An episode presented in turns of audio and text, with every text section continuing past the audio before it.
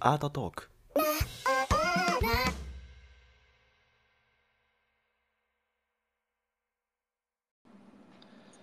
はい、えーでは、えーじゃあ定期、えー定時なんで始めようかなと思います。皆さんよろしくお願いします。よろしくお願いします。えーはい、えー第2、第4水曜日の夜9時からなんですが、えー今日はですね、えー人、しえーなこれ日本語で人主体 R とかね、人主体 R とか、えー言うんですけど、まあ、人主体 R というカタカナ読みにしとこうかなと思いますが、今回は人主体 R について、えー話をしさせてしようかなと思います。はい。で、えーこの番組は、えっと、いろはにアートさんというメディアサイト、アートを楽しく学べるメディアサイトさんのスポンサーでお送りしております。えー普段ですと、今まででしたら、え1名、いろはにアートさんから、えー来ていただいてた今野さんなんですけど、えーちょっと、えー来られないということで、僕が代わりに原稿を読まさせていただくと、いろはにアートとは、えー美術を一から分かりやすく学べるスタディ記事や展示会体験がもっと深まるイベント記事など、えー平日月曜日から金曜日に毎日公開していますと。はい、ということで、えー今、えーいろはにアートさん、えーどこか、あ、僕が後でリンク出しておけばよかったですね。いろはにアートっていうのを検索していただいて、えー毎日更新の、えーアート系のね、美術館の記事とか、いろいろスタディの勉強記事とかが上がってるので、えーご覧ください。という感じです。はい。はい。あの、記事を紹介した方がいいのかな？あ、もし、じゃあ、なんかトップ記事があれば、どうぞ。記事ね。そうですね。えーっと、まあ、関係ないといえば、あまあ、あの、いつも紹介してるんですけども、最近その人気記事がもう、ほぼほぼガウディになってしまって、はい。えーっと、あ1個だけあるな。えーっと、21日に公開されてるフランドルの巨匠ピーテル・リューゲルの人生でっていう作品と見どころの紹介が、まあ、これ上の方に来てるので、はい。よかったらえーリンク貼っといて、上に貼っといてください。下かコメントが、あのコメントの方にでも貼っといていただければなと思います。そうですね、ちょっと紹介だけにしようかなと思思います。はい。あの、はい。バベバベルの塔だったり、農民の根源などを、えー、と残した北北北方北方海岸の、まあ、代表的な画家の一人のリューデルが、えーとまあ、紹介されていますので、あの花さんという人が割とこういう、えっ、と、あれですかねね。はい。公開イベント記事を書かれてますね。はい。書かれているので、まあ、結構楽しい記事が上がってるので、もしよろしかったらどうぞお願いします。はい、ありがとうございます。はいでは本編入ろうかなと思います。あ、えっと、一応ご紹介だけ、東京美術館巡りの佃さん、どうぞ。はい。んあ、いいですか？あ、中の人をやっています。佃です。あ、佃がはい。やってます。中の人やってます。佃と言います。はい。よろしくお願いします。よろしくお願いします。はい。えー僕は現代美術家でをやっております。ドイツと日本で活動しております。萩野正樹と申します。はい。えーそれでは、えー本題に入ろうかなと思います。お待たせしました。で、今回は、えー冒頭にも説明しましたが、人主体ある、人主体ある。ドイツ語の発音だとシュタイエルとかになるかもわかんないですが、人主体あると今回はしておきます。人主体あるについて、えー説明をしようかなと思います。いつものやつを、えーやろうかなと思うんですが、えーこの人主体ある、えー皆さんうん。知らなかったよって人はなんかちょっと涙マークみたいなちょっとネガティブなやつをしなんかスタンプで送っていただけるとどれくらい知名度がないのかな日本でっていうのをねだからできるだけこの番組はあ、まあ、世界で、えーめちゃめちゃ有名なんだけど日本であんまり知名度がないよねっていうアーティスト現代アーティストを紹介しようっていう番組なんですけど知ってるよって人はなんかなんかそうですねハートとかポジティブなマーク知らないよって人はなんか涙マークっていうのを知らなかったあなるほど結構アズマックスさんはご存知で、他の方はちょっとまだまだ知らなかったよって感じかな。やっぱりそうですよね。あんまり日本の語の記事が出てこなかったので、えーまあそうですね。僕があのこの番組で紹介するのは日本語で出てない記事が出てないような人をできるだけ、僕はなんかそのドイツ語と英語とオランダ語で、まあ、記事を漁っているので、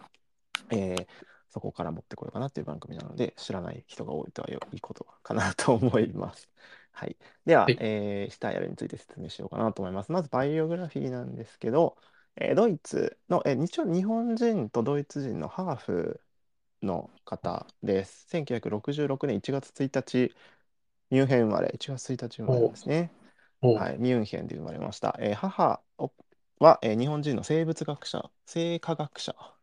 で父がドイツ人の物理学者のハーフであるということらしいです。はい。で、えーまあ、ドイツの映像監督、映像作家で、まあ、アーティストであるということなんですけど、えーっと、日本の大学、えーっと、映像学、映画学校、日本の映画学校で、まあ、うん映像を学んだ後に、えーっと、ミュンヘンの方でも、えー大学を出ていて、その後は、えー博士がドクターですね。PhD を、えっと、ウィーン、ウィーンの方、ウィーンの大学アカデミーで出ています。はい、うんうんで、まあ、あの、ご両親がね、両方とも科学者であるということ、物理学者と生物学者ということですごくアカデミックな方で、まあ、博士論文とかも、あの、だし、まあ、本も書かれています。一応上のリンクにもな、えー書いてあるんですが、デューテん？まさきさん。まさきさんの声がィ詳。しくは調べてないん。ん不安定ですか？大丈夫ですか？あ、今一瞬消えてましたね。すみません。あ、ごめんなさい。なかったら言ってください。はいすいません。はい、大はい丈夫で、す。あの上のデューティフリーという本がえリンクで貼ってあります。えー本もいくつか出版されていると思います。はい。で、えーこの番組はですね、上の一番左のリンクに僕のノートのページが書いてあるんですけど、あ、アドレスが貼ってあるんですけど、ここに一応記事はまとめてあるので、えーこれを参照しながら聞いていただければなと思います。あのバックグラウンドであのツイッターの方は聞いていただいておけばいいかなと思います。はい、はいありがとうございます。はい。で、えーまあ、華々しい功績というか、もう有名なんですが、えー台北のビエンナーレにも参加していたりとか、えードイツのカッセルで4年に1回、えー開かれるドドキュメンタにもやってますし、ベネチエ・ビエンナーレ、イスタンブール・ビエンナーレにも出品されているし、えーまあ、えー記事の方に、ニョートの方にも書いてありますけど、えーもうすごいそうそうたる美術館とかでですね、えー、バババッと今羅列をしてありますけど、えー肖像だったりとか古典だったりとか、えー展示だったりとかっていうのがあります。まあもうあのこれこれを見るだけでわかる世界トップのアーティストであると。トップレベルなのはわかるかなと思います。さらに、えーイギリスの、えー雑誌、アートレビューという、えー有名な雑誌があるんですけど、年に1回かな、年に1回かどうかだと思うんですけど、えーまあ、影響のある美術家100人みたいなのを選ぶ、まあ、パワー100リストっていうのが多分あるんですけど、うん。えー2000何年だっけ？2017年2017年に、えーこのヒトシュタイルは、えー女性初めての女性アーティストとして、えー1位に輝きました。えはい、2017年の段階ではある意味もう世界1位だと。世界一ですっていうぐらいの、えー有名なアーティストであるという状態だと。まあだからどれくらい有名なのかっていうのをなんとなく分かっていただければなと思います。うん。日本ではちょっとまだ全然知られてないかもしれないんですけどもう世界中のアート業界ではもう1位だって言われてるわけだから2017年では一番影響のあるアーティストってことになってるぐらいだと思っていただければなと思います。ー、うんうんうん。はいす。ごい、すごい人なんですね。すごい人です。はい。で、まあ、彼女の作品を通じて言うと、まあ、どういうアーティストなのかというと、まあ、基本的には映像作品を、えー用いるとか、えー AR とかですね、そういう、まあ、テクノロジー系のことを結構いろいろ使う作家ではあるんですけど、はい。結構、えーまあ、ちょっとなんか、ボイス的なというほどでもないんですけど、まあ、社会的な問題をと多く取り入れる作家で、お。もうバチバチの社会、まあ、社会批判というわけではないんだけど、えーまああみんなが普段あんま考えてないとかあんま気づいてないけどいやこんな社会はこんなことになってるよとかなんかこうなんて言ったらいいのか、こういろんな危険性とか、そういうものを作品に対してこうバンバン出していくような、すごく社会性の、うん、メッセージが強い、えー作品をたくさん作っている作家ですね。うんうんうんはい。という感じ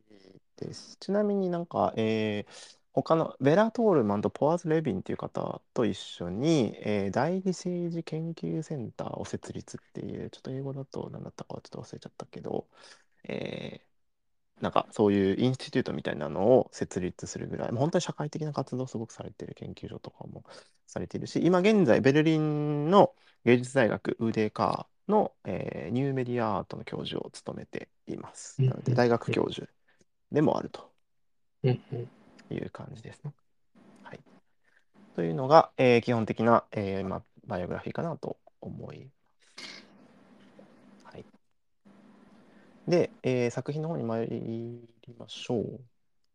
はい。はい。えー一番上、ノートの方ですね。えー上のリンクのノートの方にありますが、えーそう、僕はなんでこの Hito Steyerl を、えー今回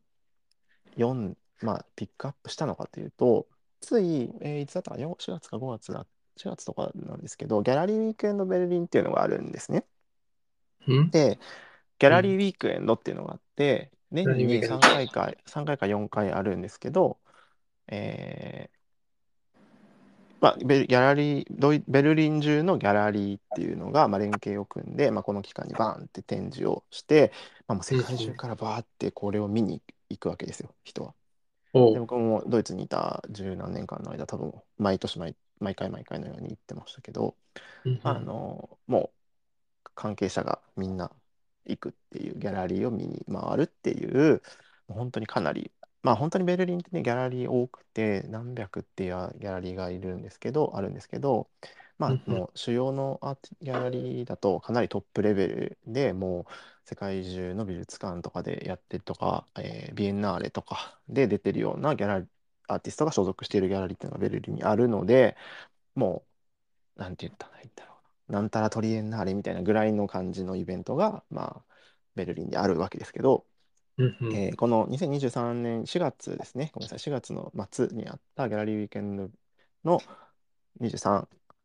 で、えーベストだったっていう評価もあるぐらいの、えーおー作品展示をしてたのがこの人シュタイアルです。はいギャラリーは、えーエスターシッパーというギャラリーなんですけど、はい、すごくね、綺麗ね、大きなギャラリーです。僕もよく行きましたが、えーエスターシッパーの方はですね、もう所属アーティストは本当にすごくて、うんと、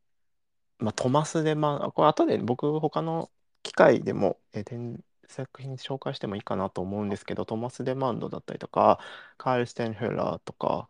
えーですね、ドミニク・ゴンザレスとか、まあ、もう本当、世界中の美術館とか、ビエンナーレとかに出てるような人たちが所属しているギャラリーです。はい。で、うんうんえービ、ビメオ、ビメオの映像が上に貼ってあると思うんですけど、えーはいこの作品、この映像は2022年の作品なんですけど、今回この2023年のエスターシッパーで展示した作品っていうのは、この2022年の作品を、えーまあ、リメイクして、エスターシッパーに合わせて、ギャラリーに合わせて作り直したっていう感じなので、基本的には同じ作品だと思っていただいて結構だと思います。ちょっと残念ながら僕は日本にいて見れなかったんですけど、今回は。うんうんはい。で、まあ、この作品、えー映像を見ながらだとちょっと、映像を見ながら僕の音声も聞きながらはちょっとできないかもわかんない、試してないのでちょっと申し訳ないですけど、画像だけかな。はい。まあ、どういう作品かっていうと、まあ、映像の作品があったりとか、まあ、ムムービー、まあ、えっとね、なんて言ったらいいかな。映像がほわ、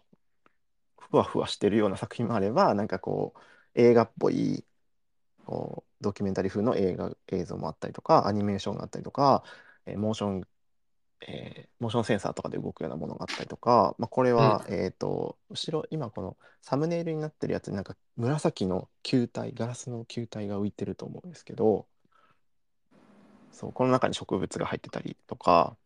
えはいはいーはい。はい。で、この植物の中、これ、ここにはセンサーが内蔵されてて、こうんのセンサ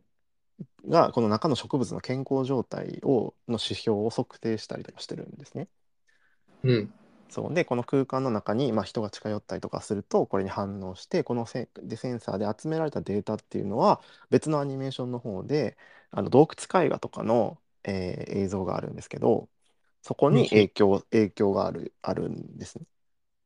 影響するんですよ、まあ、要はセンサーで集まったデータっていうのがそっちの洞窟絵画の方の、えー映像になんか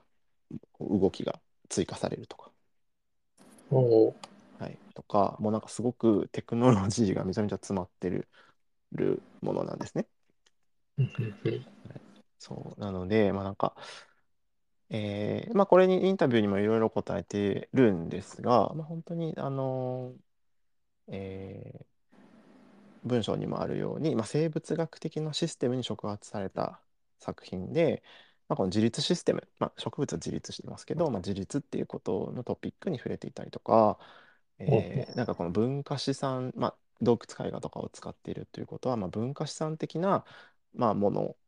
と、えーまあ、このドキュメンタリーとかっていうものが交錯している内容だったりとか、もうすごく複雑なんですけど、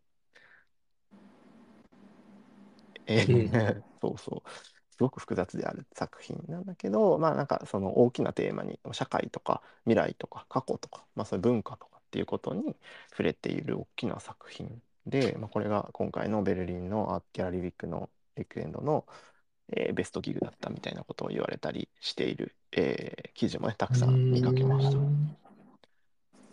そうなんですね。なんか言葉ではすごく説明しにくいので、まあ後で映像を見ていただければなと思います。まあアニマルスピリッツと言われるような作品ですかね。うんうんうんはい。はい下の、下の、下の押すと、下のは違うのか。下下のは記事か。はい。下のは記事です。はい。動画と記事になってます。はいはい。で、まだ彼女の、えーなんか、えー言及してたメッセージがあって、えー Images do not represent reality. They create reality. They are second nature っていうワードがあって、まあ、イメージは現実を表現するものではないと。リアリティっていうものを表現するものではなくて、そのイメージとかっていうのはリアリティを作るものだと。うんで、そのイメージっていうのは、えーうん第二の自然であると。まあ、要は天性なものであると。うんっていうことが彼女のワードの中に出てくるんですけど、はい。うんま うーんはい。彼難しい女のと。作品、彼女の作品の、まあ、コアになってることなんだろうなと思います。ね。イメ images do not represent reality. They create reality. まあ、要はリ、リアリティをリプレゼント、リプレゼントとするっていうのは、まあ、そのまものを、まあ、表再表現するみたいなことですね。うん。っていうことではなくて、リアリティそのものをクリエイトするものがイメージであると。うん。はい、でこれが、えーネイチャーであると、まあ、次第二の自然であるよっていうことを、まあ、言っているんですね。はい。まあなんかあのすごく複雑ではあるかなと思うんですけど、えー彼女はそのウィーンの芸術の、えークンストアカデミーで哲学で博士号を取ってるんですよ。ああ。そうなのであの、ねめちゃくちゃこう資料深いというかすごく頭がいいというかあすごい哲学っぽい。うん。っていうのが、まあ、特に現代アートならぬものかなと思います。はい。で、えー一応なんかこの下の次の作品でラブリー・アンドレアっていうものを出してはいるんですけど、これ一応彼女の有名な作品ではあるんですけど、僕ちょっとあんまり得意ではなくてか、あんま好きじゃない作品で、ちょっとさらっとしか書いてないんですけど、えー一応まあラブリー・アンドレアってちょっと性的な描写も中にあるので、あのー映像は出ないようにはしておいたんですけど、リンクだけにしておいたんですけど、うん。はい。まあなんか、えー本当に彼女の作品っていうのは、なんて言ったらいいのかな。えっと、結構現代社会の権力構造とか、なんか社会問題みたいなのとか、イメージ、なんかエネルギー問題に対してとか、なんか本当にコアですごく大きな問題に、えーアプローチをしているので、このラブリー・アンドレアっていうのはちょっと昔の作品なんですけど、えーまあ、女性に対する性別性に対する作品とかも関わっていたりとかですね結構こう、あの、重いイメージなので、ちょっとラブリーアンドレイに関しては、えー紹介だけにしておこうかなと思いまます。興味ある方はクリックして。僕はあんまり得意じゃないので、ごめんなさい。はい、はい。難しかったです。あの、得意じゃないっていうのは、ちょっとね難しくて、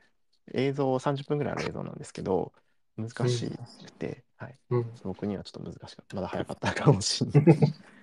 そんなことはない。いや、わかんない。はい。えーちょっと次のですね、レッドアラートの方にちょっとスキップしますが、えーレッドアラートという作品ですね、2007年の作品なんですけど、うん。えーまあ、タイトルでも分かるように、まあ、このアラート、まあ警告である、まあ、赤色ってね、あの赤信号とか危険信号みたいな感じなので、すごく分かりやすい作品だと思うんですけど、はい。えーこの下のリンクにも貼ってありますが、えーロトチェンコ、アレクサンダー・ロトチェンコという、まあ、ロシア公正主義に属してると思うんですけど、シュプレマティスムとかかな。はい、前後の、まあえーロトチェンコの、えー Pure Red Color、Pure Blue Color、Pure Pure Yellow Color っていう作品、これちょっと作品名がなんかちょっと変わってるみたいなんで、ちょっとごめんなさい。これが本当の正式なタイトルかって、なんかちょっと、なんか英文を読んでいると3つぐらいタイトルが出てきたので、あれなんですけど、まあ赤色、まあ、赤色のキャンバスと青色のキャンバスと黄色のキャンバスが、え3つ、えー triptych、まあ、こういうの3つで1個になってるよっていうのをトリプティックというんですけど、うん。昔のこうキリスト教絵画とかだと分かりやすいのかな、こう折りたためるようになってて、合わせた鏡みたいに、合わせ鏡？三面鏡みたいな感じになってるやつ？ありますね。はい。なんかあれをまあトリプティックって言ったりするんですけど、なるほど。はいまあ、こういう3つでな構成されているものをトリプティックといって、まあ、このロットチンコをやってたっていうのは抽象絵画とかの絵画の限界っていうことを割と表現をしていた作品で、えーこの2007年の、えーうんえー、ヒトシュタイヤルの作品のこの赤い作品赤いものがあこれモニターなんですけどはい。赤色が表示されてるモニターですね。うんが3つ並んでる段階で、まあ、ロトチェンコを知ってる人は、あ、これロトチェンコの影響というか引用なんだなっていうのは、オマージュなんだなうんうんみたいなのはパッと分かるようになってるかなと思います。うんそうで、えーロトチェンコが絵画の限界っていうこと、まあ、抽象絵画の、えーまあ、限界みたいなことを、えー表現していたことに対して、彼女が、まあ、映像作家の彼女がモニターを使って赤色をやるっていうことに関して言えば、えーまあ、映像の限界とか、イメージの限界っていうことに警告を、とか、まあ、警笛を鳴らしているというようなことが、まあ、なんとなく、えーイメージできるかなと思いうます。ん。うんうん。なるほどね。そう、まあ、この信号、まあ、映像とか、まあ、デジタルってまあ信号っていうことになると思うんですけど、まあ、この信号とかっていうことの大きなくくりに対しての、まあ、割とこう、警告なのかなと思います。はい、というような作品も映像でも残ってるし、まあ、展示にもあると。うん。はい、で、上のリンクの真ん中にも、一応、あのーなんだっけ、アフィリエイトを含んではいますが、 Duty Free Art っていう本、著書、彼女の著書を間に挟みますが、うん。えーもあります。うん。うん。そう。で、まあ、彼女が考えてることとかを、まあ、まあ、多分ね、論文とかの中にも書かれてたことを書籍化したのかなと思うんですけど、はい。まあ、彼女の考え、思考とかっていうのがすごく分かりやすい本で、僕は英語版しかちょっと読んでないのであれなんです。同じ作品、この上の日本語の本が同じかどうかはちょっと僕は分かってないんですけど、はい。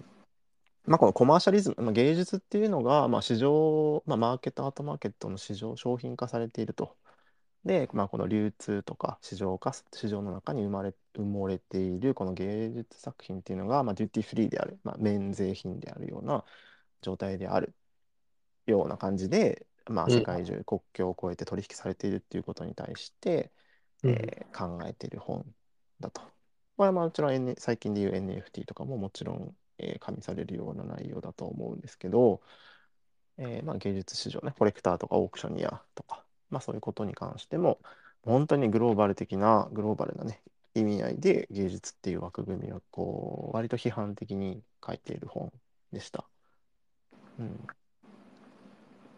だから、そう、だ本当にこの彼女のやってることの他の作品、いろんな作品もそうなんですけど、はいえー割とこういう、えー経済とか、もう結構でっかでっかい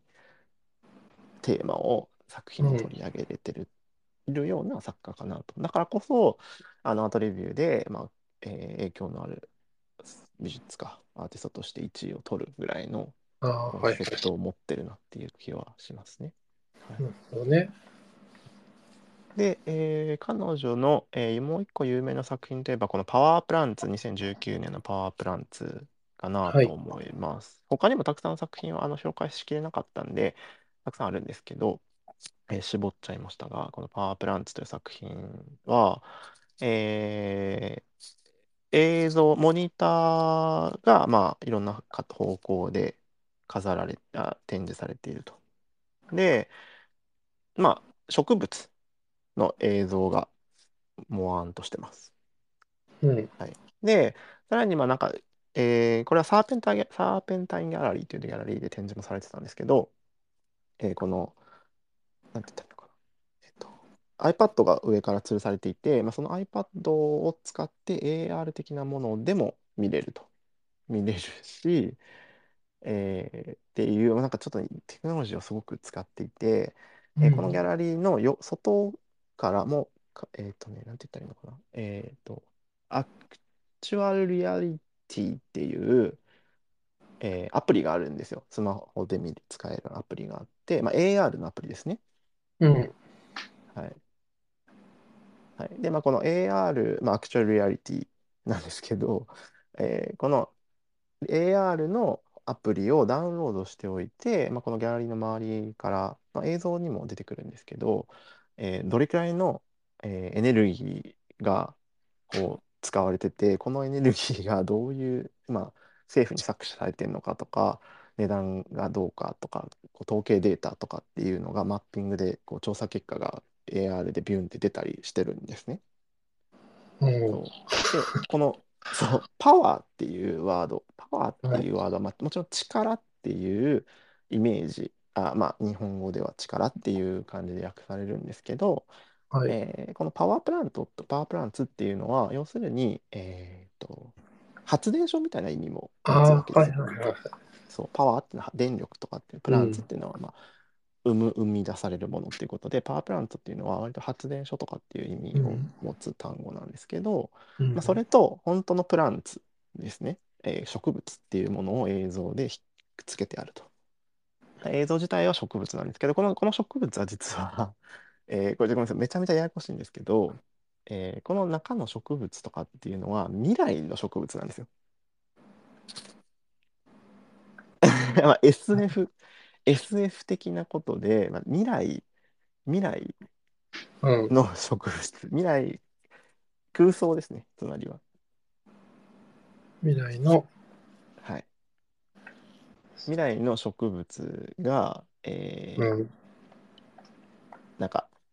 なん、えっとですね、一応説明には書いてあるんですけど、一応、えープログラミング AI とかも中には組み込まれていて、このニュートラルネットワークによって生成されたものですと。人間の脳と神経系をモデルにしたコンピュータシステムなんですけど、まあ、このうんニュートラルネットワークっていうもので形成生成されたもので、ビデオの次のフレームを計算することで、未来を予測するようにプログラムされていると。要は未来予知的な感じのプログラミングが常に起こっていて、0.04秒先の未来を正確に位置する予測された植物っていうものを作り出していて、えこれが、まあ、なんかその AR でこう周囲の公園とかっていうのと植なんか視覚的にこう結びつけられてたりしていると。はい。ちょっと映像見てもらわないと何もならないんですけど、後でちょっと同時には多分見れないかもしれないのうで、映像。はい、映像を見てもらうはいはいはい。と、まあ、ちょっとなんかバーチャルの植物がむにょむにょんって動いてるという感じなんですけど、これが、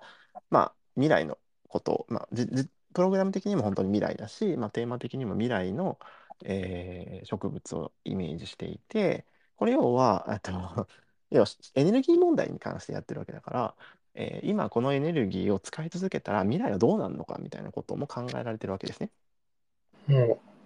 そう、例えば未来が、えーエネルギー枯渇しちゃって、う、もうなんか。砂漠みたいになってた場合に植物はこうなってるんじゃないかみたいなことも言えるわけですよね。未来なんで。うん。そうそうそうそう。だから、え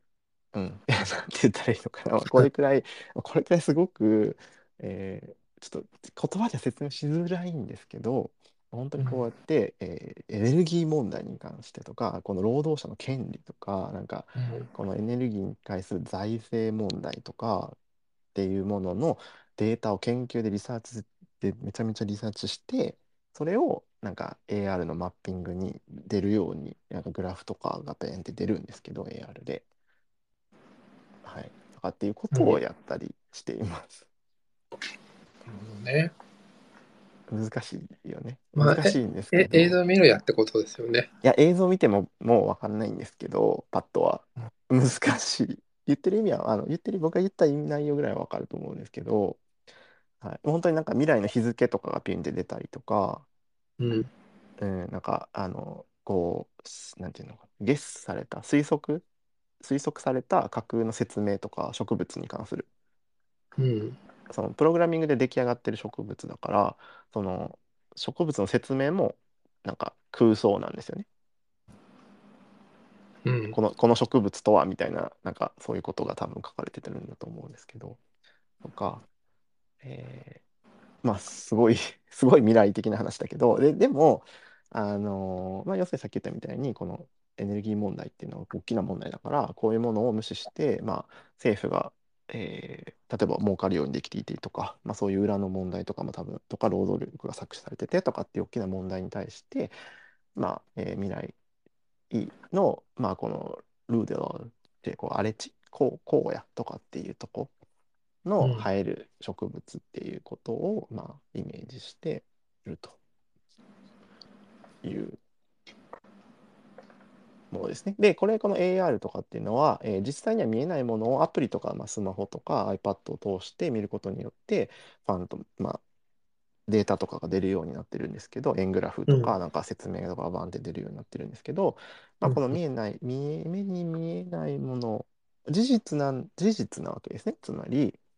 今皆さんが使ってる、えー電気とかの中には、電気を見てるだけの明るいななんですけど、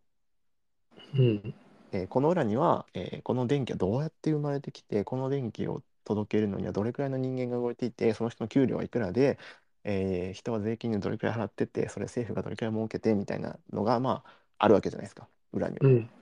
そういうのを AR にすると可視化してるわけですよねつまりそういうことその情報を？そうそそんなような情報 そ具体的に説明はちょっと出てなかったんですけど、まあ、要はそういうことを研究でちゃんと国のデータとかを使ってるんですよこれは。だから多分多分本当にそういう情報がちゃんと出てるんだと思うんですけどああ、じゃあ基づいて作ってる、ちゃんと。統計データに基づいて作られている情報うんがまあ出るようになってたりとかしていて、えーまあ、要するに、えーまあ、見えないものでも事実、事実にはそこに存在してるけど見えないものっていうの中にあるよねと。うん。でまあ分かりやすく言うと絵画とかっていうものはやっぱり目に見えないものを可視化するっていう側面が、えー多少なりともやっぱあるじゃ、まあ、どの作品時代とかにもよると思うんですけどある中、えー割と社会問題の中にを社会問題を芸術に取り入れることによってこういううん。実際僕らが、えー直面している問題とかって目に見えない問題とかを AR を使って見せるようになったりとかってするということですね。うん。はい、でこれが僕がさ最初の方で言った、えーあの彼女のシュタイアルの、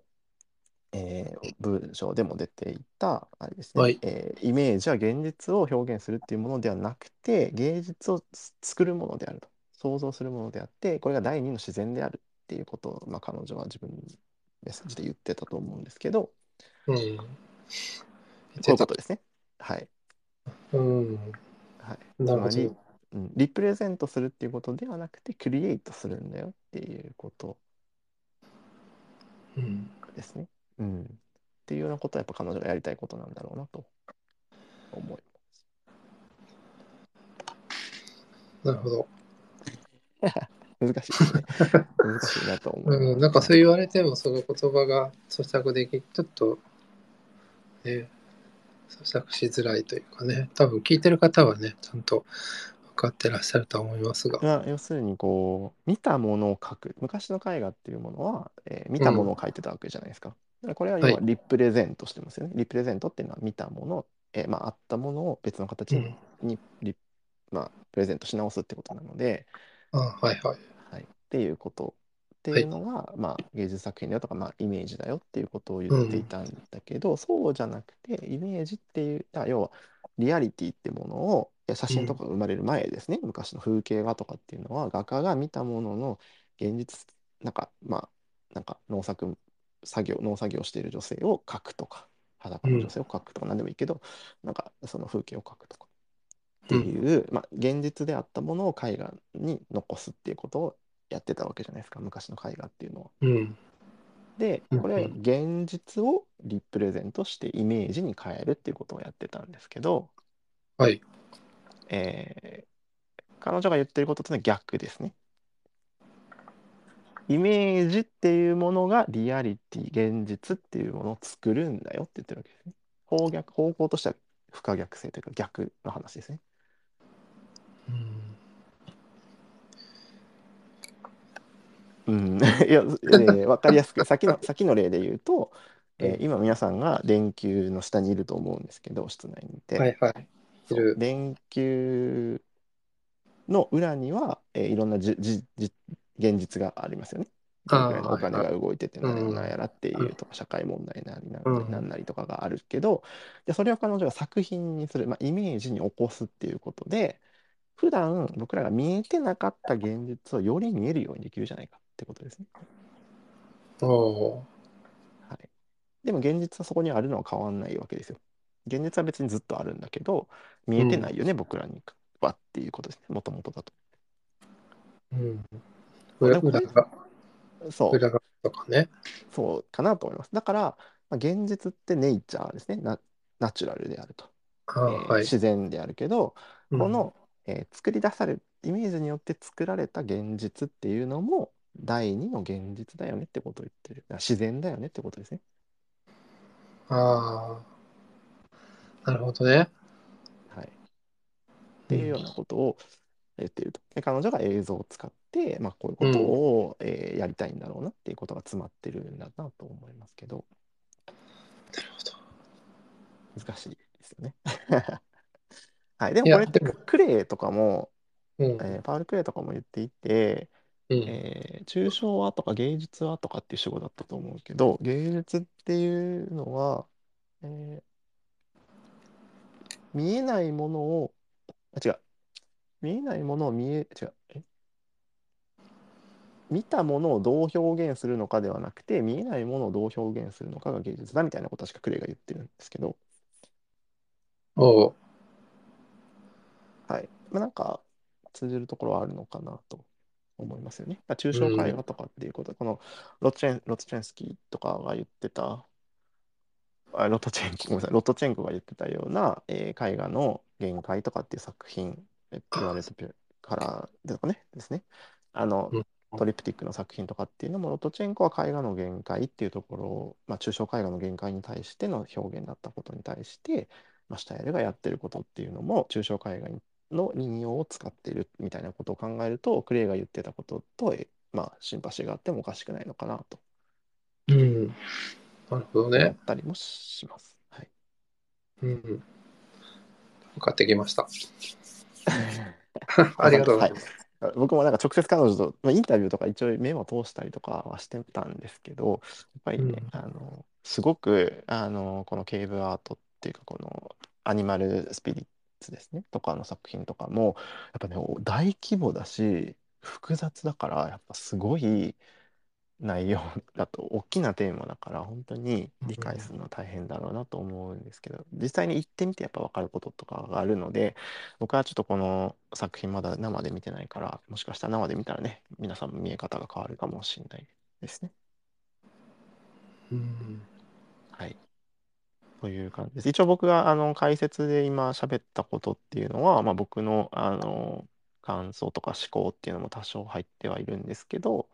うんえーまあ、ギャラリーとか美術館とかのインタビュー記事とかギャラリストが書いた文章とかを参考にはしてるので一応、えー彼らは、えーこの人下やると直接話した内容だと思うので、ある程度信頼がある内容を話しているとは思うんですけど、一応まあ僕の考えも入っていることを忘れないようにしていただければなと思います。まあでも、うん、いいと思います。ね、はいちゃんと、あの、咀嚼というか解釈していたいただかないとね。いやね、これやっぱり現代アートって難しいですね、本当に。特にもうトップになればなるほどというか、上に行けば行くほど、えーまあ、もうコンテンポラリーっていうのはすごく難しいし、大きなテーマを特にこう彼女みたいなあのトップうん100とかに選ばれるような、えー影響力のある作家とかになると、やっぱすごく責任感も出てくると思うんですよ。僕はもうこんなレベルに立ったことはないので分かんないけど、やっぱり大きなことをやるってことはそれだけの責任感があるからこそ彼女はすごく研究、まあ、インス研究所とかを立ち上げてるぐらいだからうん。だし、まあ、両親もねあの科学者だっていうこともあって多分そういうとこはしっかりしてると思うんですよね。統計データを使ってるとか実際あのさっき言った AR とかに表せるデータっていうのはあの国の統計データをちゃんと使ってるとか、えーうん。いろいろやってるみたいなんですけど調査結果が元にねある内容なんですけど。はい。AR は、AR のプログラミングとかもやってるんですか？ああの本人は多分やってないと思います。誰かにあのチームを組んでやらせてる感じでしたね。でプロデューサーというか、そういう。そうですね、プロデュープロジェクトを組んで、それができる人たちと一緒に、まあ、やってると。はいはまあ、あの、これくらいのトップの人たちになると、あの、ぜ外注することもたくさん増えるんですよ。うん、まあ全部できないですもんね。そう、プログラミングとかをいちいち覚え始めちゃうと大変だから、うんあのこういうことやりたいんだけどっていうので、はい、あの、やるようになっている人が多いかなと思います。まあ、草間彌生さっきのさんとかももちろんそうですけど。そうですよね。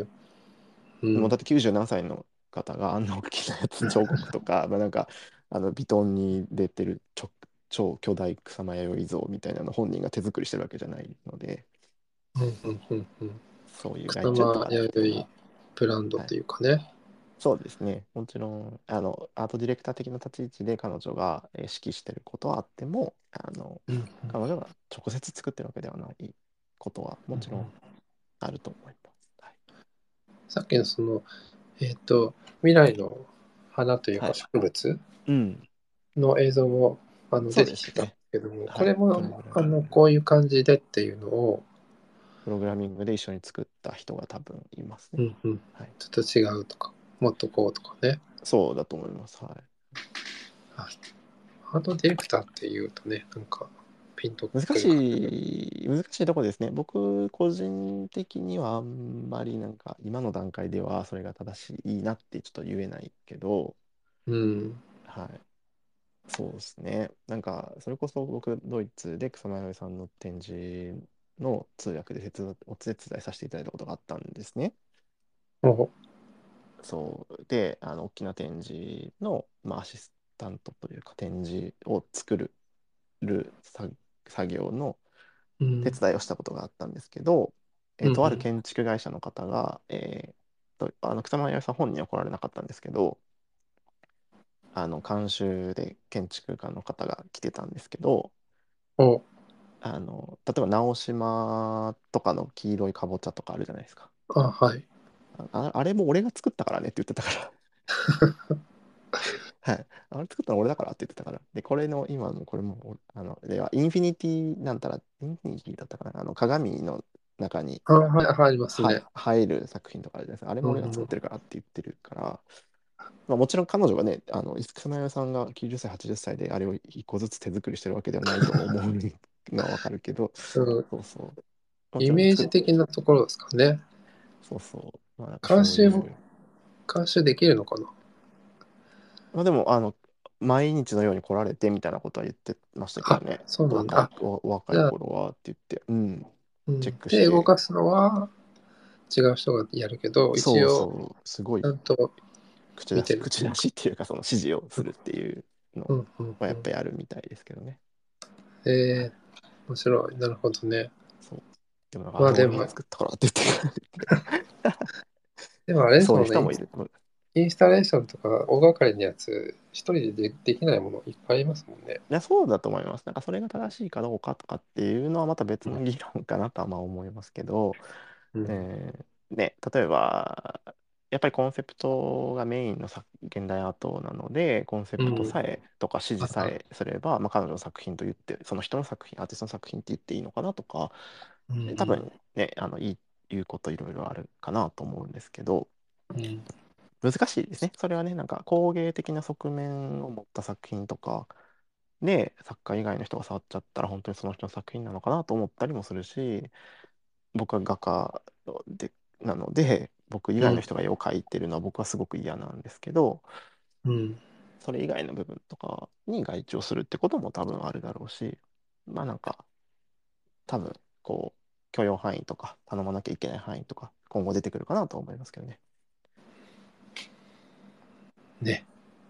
というような、はい、感じでした。はい。えーあまりご存日本でね、知名度がなかった人シュタイエル、人シュタイエルなんですけど、えーまあ、世界ですごく有名なアーティストなので、なんか覚えておいていただいて、そのうちね、日本で展示とかも多分、特にね、日本人とハーフの方なので、ドイツ人、ね。日本人とハーフの方なので、東洋の人っぽいですね、顔立ちはね。あ、そうですね。うん。なので、あの、全然日本でもしかしたら展示があるかもしれないですしね、今後ね。はい。うん覚えておいていただければなと思います。はい、そんなあ感じですねりがとうござ。います。はい、ありがとうございます。ということで、えーこの番組は第2、第4水曜日の夜9時で日本には、日本であんまり知られてないけどっていうような美術館、あ 美術館じゃない、えーアーティストを紹介しようかな、あ紹介している番組です。で、ちなみになんか今ちらっと見ましたけど、国立近代美術館で展示が一応1個ありましたね。そうなんですね。はい。あ、ちょっと待ってくださいね。いつ、はいい、つ、いつだ？国立国立県近代東京？もしもし。はいきなんかちょっと今。恵比寿、恵比寿、恵比寿芸、恵比寿映像祭、あ恵比寿映像祭と水戸芸、水戸芸術祭あ、ああ、なるほど。あ、2018だから、あれかな、東さんしてたのかな。はい、だそうです。うん。なので、はい。そうですね。だから日本でもちょっとずつあの展示があるみたいなので、そうですね。映像系ではそうですね。恵比国寿。立、はい、国立近代芸術美術館、国立近代美国立、はい、にも展示されて、はい、ちょっとわかんない日本じゃないかな。はい、というような感じなので、今はい。後どんどんもしかしたら、えー来るかもしれないんで、はい、覚えておいてください。ありがとうございます。で、このノートの記事と、えーはいこの音声のアーカイブは僕のノートと、えーっと、ポッドキャストの方、アートトークってポッドキャストやってますので、えー、Apple Podcast とか、Spotify でも、とかいろいろ各種サービスで聞けるので、えーアーカイブ、うんうんうんうん1ヶ月ぐらいはね、この Twitter でも聞けると思いますが、えーまた、ポッドキャストの方もよろしくお願いします。ツイッターね、聞けますよ、ずっと。あ、なんか変わったんですか？アップデートうん、変わったみたいです。じゃあ、はい。じゃあ、そんな感じです。はい。じゃあ、うんノートとはい、やってますので。そうですはい。内容は、ちょっと初めグダグダしちゃいましたけど、内容は面白い内容になっておりますので、ぜひ、はい途中から聞かれた方は頭からね、聞き直していただけるとと思います。はい。あではありがとうございりがとうございます。ます。第2、第4でやってますので、次は第2水曜日でまたお会いしましょう。はい。ありがとうございます。はい。では、お疲れ様でした。ありがとうございます。